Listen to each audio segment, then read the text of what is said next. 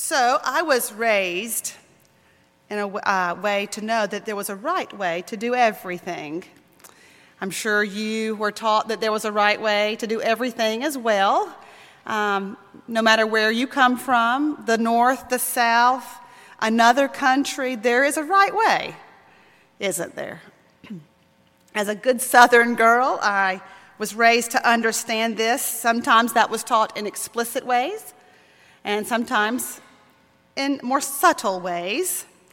Uh, of course, I was taught to say yes, ma'am, and no, sir, and never was I to invite a friend to spend the night with me, especially if I had not had that cleared with my parents, or and especially if they were uh, in front of my parents and I was doing the asking right then and there on the spot. That was not okay. and when I went to visit my friend's house across the street or wherever, you know, that I could roam in my neighborhood, the the advice was never stay too long. You don't want to wear out your welcome, even if it did not matter, you know, what my friend's parents said. You still did not stay too long. Of course, there were table manners. Um, not to put my elbows on the table, you know, put the napkin in your lap. And I bet if we were to poll all the kids in the room today, they could tell us all the lessons that they're learning, even uh, these days about how to act at the table, not to chew with our mouths open, and not to smack, and definitely not to burp. Um, Got to take small bites and always ask to be excused when you are done eating. And the older I got, the more I learned about how to set the table and where to put the forks and the spoons and the napkins, and I'm not sure that it stuck. Uh, I still have challenges with that sometimes. Um, how to fold the napkin, how to use all these utensils when you're eating, you know, where to begin, and how to follow the host or hostess's lead before even beginning to eat. All of the rules of the table, all of the rules of the meal. And just when I thought I uh, had had had enough of that, we had to go and buy Emily Post's etiquette book because I was getting married. And that's when etiquette got serious, you know. Uh, how do you address the invitations? When do you send out the invitation? How should the invitation read? Uh, who is giving whom in marriage, or are we giving one another in marriage, or you know, whatever the, the correct language is? How are you supposed to include children in the uh, invitation? And by when should you RSVP? And how uh, should you send thank you notes? And when should you send thank you notes? And should you send thank you notes?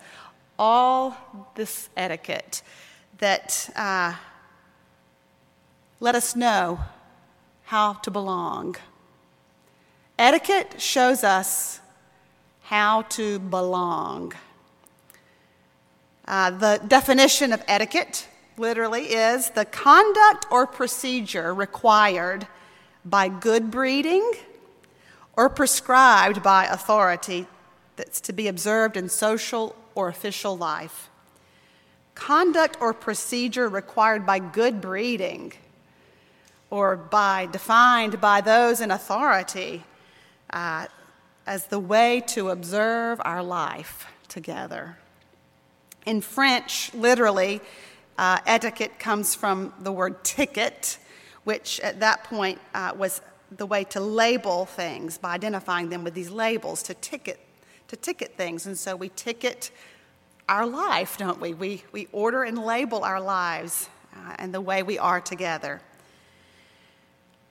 You know how to do what is expected of you, don't you? So that you bring honor to your family that you don't embarrass them in public. All the rules are to uh, show us how to belong, how to be at our place. I remember the first time I was preparing to encounter another culture, um, and I made sure to read books and to ask friends for advice and uh, I was so afraid that I was going to make the wrong hand gesture and offend someone. um, or that I was going to bring the wrong number of flowers when I arrived on the occasion. Instead of multiples of three, I thought maybe I would bring an, uh, an even number, which would indicate uh, death or funerals. And so I was, I was real anxious that I would mess all this stuff up when I was in Germany.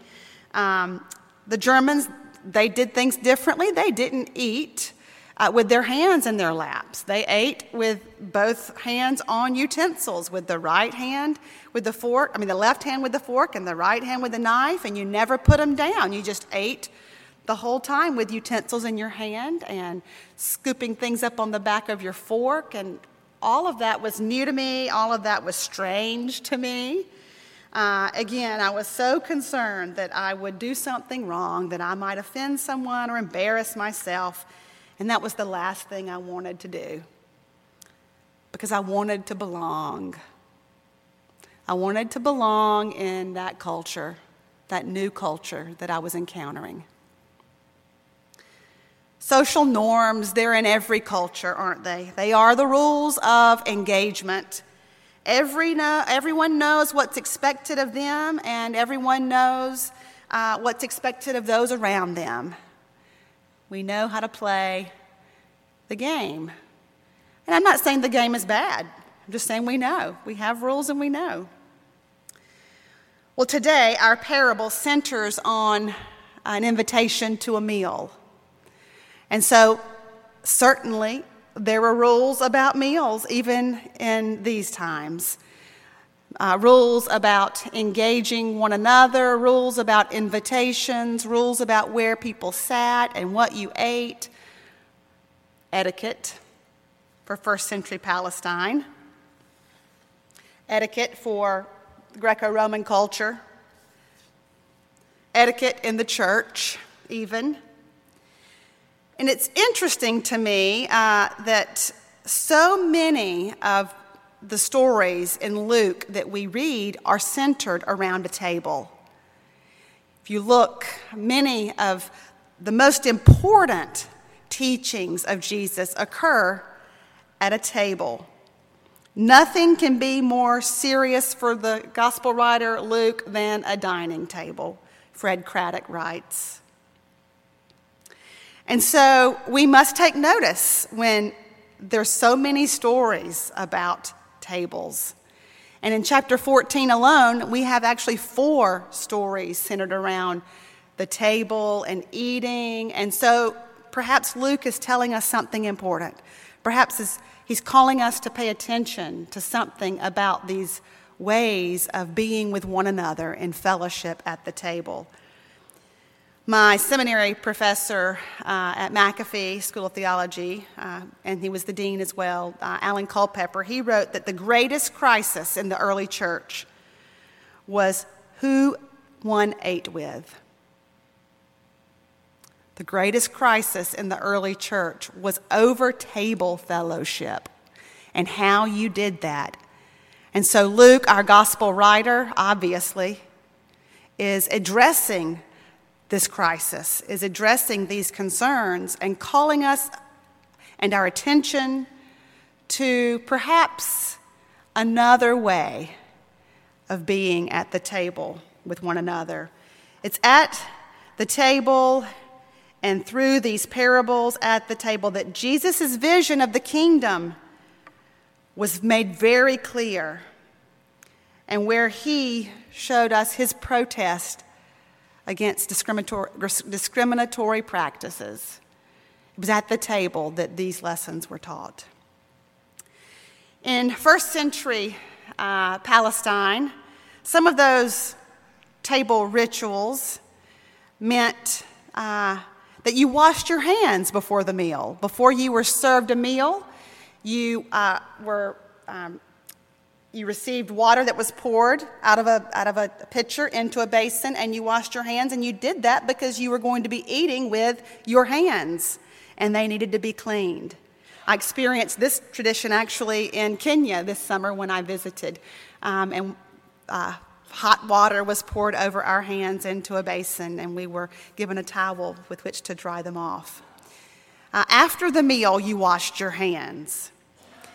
At the table you sat low. The tables were not our standard height tables, they were low to the ground. And you did not have chairs. You sat reclining or you sat with your, your feet underneath you. Probably not crisscross applesauce like we do with our first graders, but at least to the side so that they're not uh, near the food, they're not blocking your access to the table. Um, if the meal was perhaps um, more prestigious, uh, meal, a, a, fancier meal. There might be chairs, but again, not normal sized chairs because we don't have normal sized tables. So there would have been little, little stools that, that people would have sat on for the meal.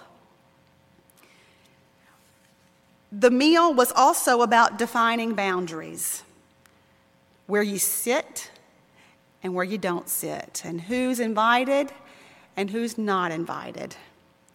And we see that uh, in the dining spaces of homes, there was an elevated place where those who were of greater distinction sat.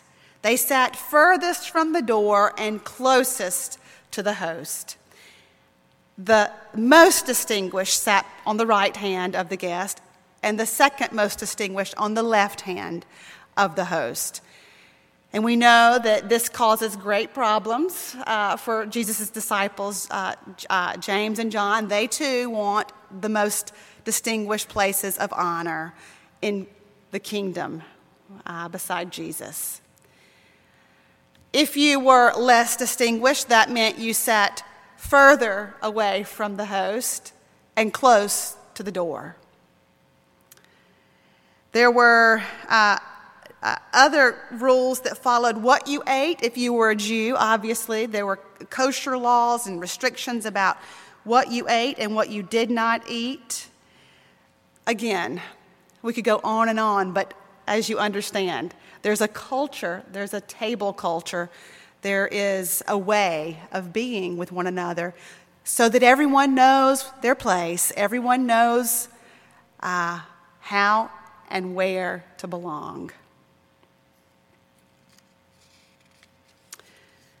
Meals, however, were, in fact, the, uh, probably one of the greatest social institutions in the culture at the time. Uh, they were meant to be places where covenant was established, where true relationships of peace and of love and intimacy were established. So the meal was an extremely sacred and holy event. And so, as we begin to look at our text this morning, I need to back up a little bit. I want to start with the first chapter, I mean, with the first uh, story within chapter 14. Before we get to our text this morning, Jesus is at the home of a Pharisee, and he's been invited to eat the Sabbath meal. And as he was eating and preparing to eat, he was being watched extremely closely. The Pharisees were always uh, keeping a, a, close watch on Jesus. And a man with dropsy, uh, someone with a, uh, a, a need, with a physical ailment, appeared before Jesus. And Jesus asked, Is it lawful to heal on the Sabbath? And they were silent. And so Jesus took him away and healed him and then sent him on his way. And then we notice that uh, the second story, beginning in verse 7, uh, the guests are clamoring for their places of honor at this meal, trying to sit in those highest places next to the host. But Jesus says, when you're invited, to a, uh, to banquet, don't sit at the place of honor in case someone more distinguished comes in after you. And then the host will have to tell you, you got to get up and you got to move to a place of lower distinction. And you don't want to be shamed and embarrassed. So start in the lower position so that the master might come to you and invite you to the seat of honor. And then we get this statement For all those who exalt themselves will be humbled, and those who humble themselves will be exalted. And then another story. Jesus uh, says to the host now, he's spoken to guests, and now he speaks to the host. And he says, When you give a luncheon or a dinner, don't invite your friends or rich relatives or rich, rich neighbors or your brothers because they might be able to pay you back. They might be able to uh, honor you in the same way that you honored them. But instead, when you give a banquet, invite the poor and the crippled and the lame and the blind because you'll be blessed. They can't repay you, and you'll be blessed. You will be paid not now, but at the resurrection of the righteous. Jesus in these texts is challenging the social customs of his day, isn't he? He's throwing out all the rules of etiquette that they thought they knew. And he's saying, Your value and your honor is not in your place of privilege, but your value is where I place you. Your value in this kingdom is one of humility. And you're not to seek the praise of others, you're supposed to seek the praise and the blessing of God. And your righteousness is more important than your social esteem or your place in society. These are all stories where Jesus is questioning honor and power and place and who's in and who's not in. And so we now are at our text for the morning. One of the dinner guests, on hearing Jesus talking about the resurrection and the great meal in that kingdom, he says, I want to be the one who eats in that kingdom with you. But Jesus says, You might want to think about if you will be at that kingdom dinner because uh, someone gave a great dinner, invited many, and at that dinner, uh, some came and uh, some did not come, and others were invited, so perhaps you will not be at that table.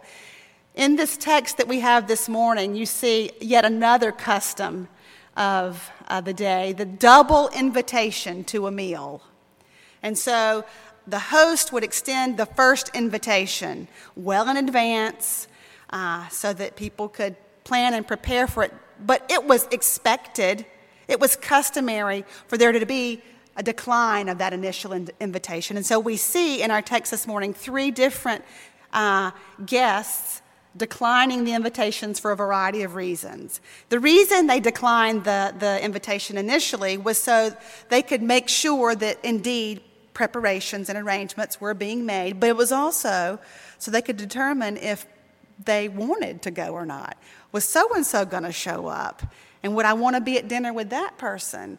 Or would I not want to be at dinner with that person? And so this was a way, I suppose, for them to, to again, uh, uh, keep face and, and honor and not embarrass themselves. And so the first one says, I can't come to your dinner. I'm sorry. I have to go check on the land that I've bought sight unseen, so I must go see it. And then the second one says, I've got to go check on my oxen that I've bought and to see if they actually can do the work that they're supposed to do. And immediately we see the absurdity in these two uh, regrets, don't we? Why would you buy land sight unseen? And why would you buy oxen that you don't know can do the job that you've, you've bought them for? And so we also see in, in these two regrets the challenge of material possessions as well, and how they so easily get in the way of our accepting the invitation. The third regret was from someone who had just gotten married. And in fact, that was probably the best excuse um, given, and that was the one that was most acceptable because even you could get out of military service if you had just recently been married. And so this was a common uh, excuse that, that was allowed. Well, the second invitation uh, was issued actually to whom? It was issued to those who were not people of means, those people who would have normally been welcomed at a dinner like this. And so the host is left perhaps embarrassed because no one is at his dinner. And so the parable says he told his slave to go out into the streets and to invite the crippled and the poor and the lame and the blind. And I love the text where it says, after he did that and they came, there was still room. There was still room. Can you imagine today if we were to throw a lunch or dinner and invited those on our streets with the thousands of people that, that are living uh, with disease or with uh, ailments or who are blind or who are homeless, if we were to invite them into our space and still there was room, y'all, the Lord's table is a big table with lots of room. So much so that even uh, another invitation was given to those outside the city gate, not just those within the walls, the streets and, and lanes here, but go beyond the gates and compel those who least expect to be invited to this meal. Compel them to come. Go out into the roads and lanes so that may, my house may be filled. For I tell you, none of those who were invited will taste my dinner.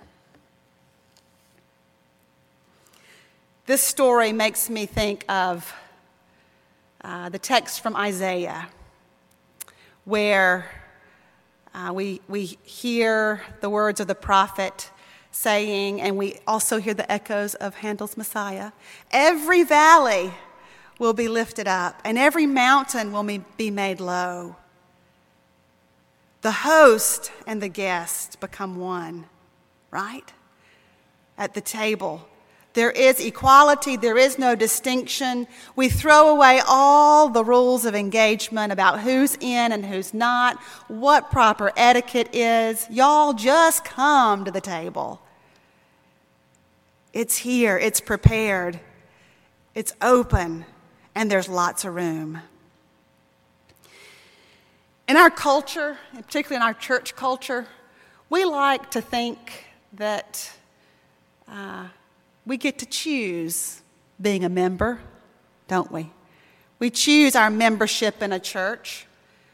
At the end of our service, we'll extend an invitation, and the choice will be yours to stay or to be a part of our fellowship or to move on and find another place of fellowship somewhere else. We like to think that the power and the control is in our hands, don't we? To choose that we're so important we get to make this choice about being here. Well, actually, Wendell Berry, through many of his writings, he reframes membership and talks about it as membership being something that is given. Membership is not chosen, membership is given. We see the host extending that membership. The Lord extends that membership. It's the gift of God. Membership is not something our church, it's not something we hold power over.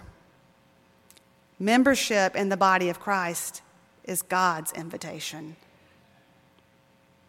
Somehow we like to think we have the power over others, don't we?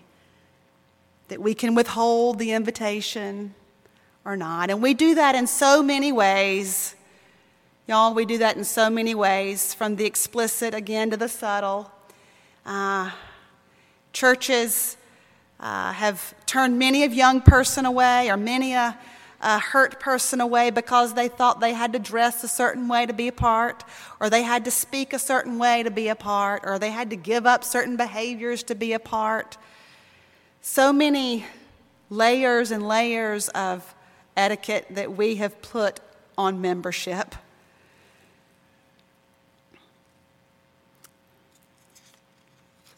On Wednesday night in our missions class that meets down the hall, we had um, Bill Neal and Susan Selman with us, and they shared with us about the ministry over the years that they personally have been involved in uh, with those who are disabled for a variety of reasons, whether that's developmental disabilities or uh, something immediate that, was, that happened to someone and that created a lifelong disability and that prevented them in many ways from access to the community. Bill told us that uh, probably the most left out people groups are those who are at home caring for people who are disabled or who are in chronic need. Our homebound, those who are caring for our homebound, those who um, suffer from, from disabilities of all sorts. They're the most left out in our churches. And so many times we have said you're not welcome in church by not having wheelchair ramps or elevators or cutouts in our pews so that someone can sit and not feel like they are sticking out. I'm grateful that this church, in many ways, has, um, has done something different about that and has, has said through our architecture, in fact, that you are welcome here if you're disabled, if you are someone who is ailing. Friends of mine in Virginia have also uh, broken down those barriers of membership into the church because for them, church is a meal. Just like our text this morning uh, talks about. For them, they started their church with a meal for the homeless people in their communities uh, in Danville, Virginia. And every week, actually about six times a month, they rotate which home or which church this large potluck meal is held in. And anybody in the community can come and be a part of that meal and that fellowship. And true community is being uh, formed around those tables. It's not uh, a ministry of necessarily uh, what I can do to help you. It's not that kind of ministry, but it's a ministry of relationship, of sitting around the tables, of learning about one another, of understanding one another and where we come from and what our common challenges in life are and how we're more alike than we're different and how we can be in fellowship with one another.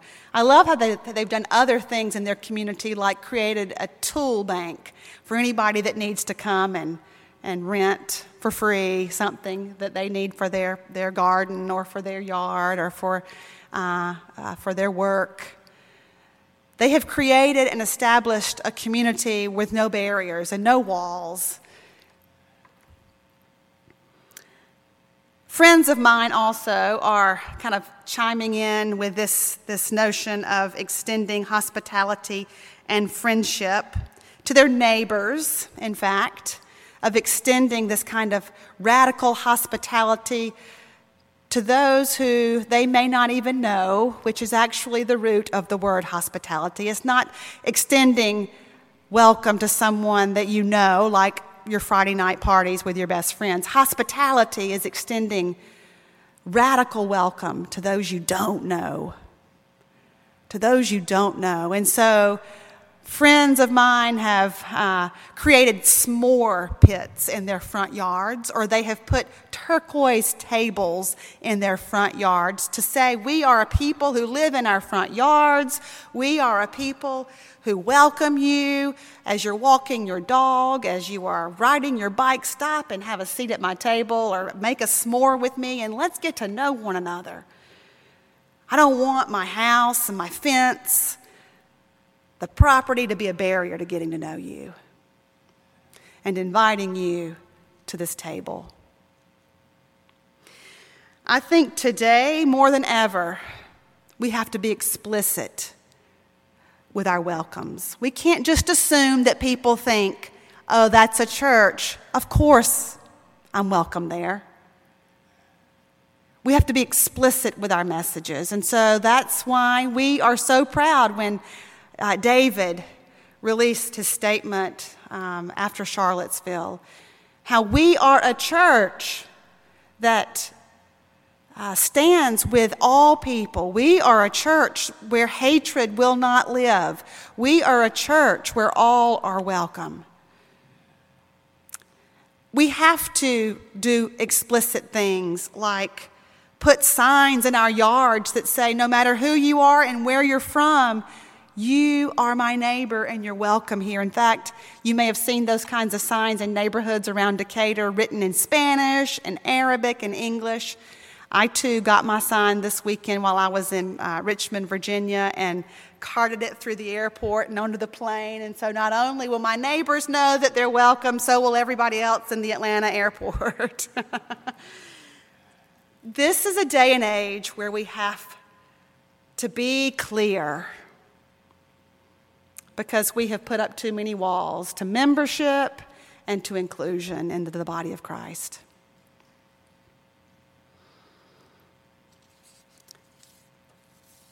But we still have more to do, don't we? There's more to do.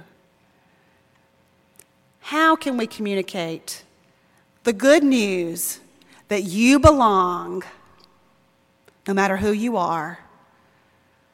You belong children, you belong handicapped, disabled, you belong mentally challenged, you belong poor, you belong uh, what you name it, you belong.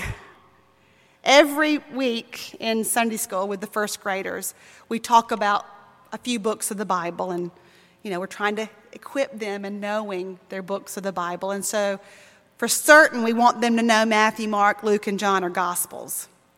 So we'll say, What are the Gospels? And we'll practice Matthew, Mark, Luke, and John. And then we'll say, Well, what is a gospel? What does gospel mean? And we've challenged them to understand that gospel is good news. Today, I want you to hear the good news. The good news is that you belong, and so does everybody else.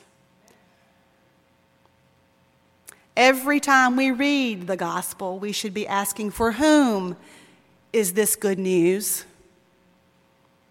For whom is this good news?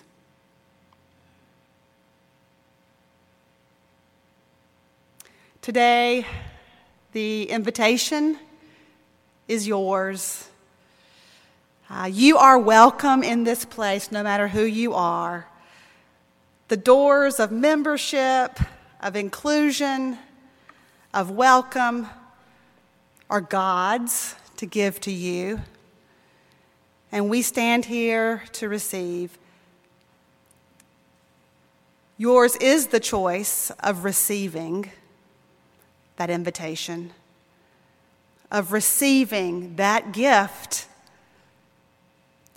of being welcomed and being included. And so this morning, as we sing, you are invited to respond to the gracious gift that has been extended.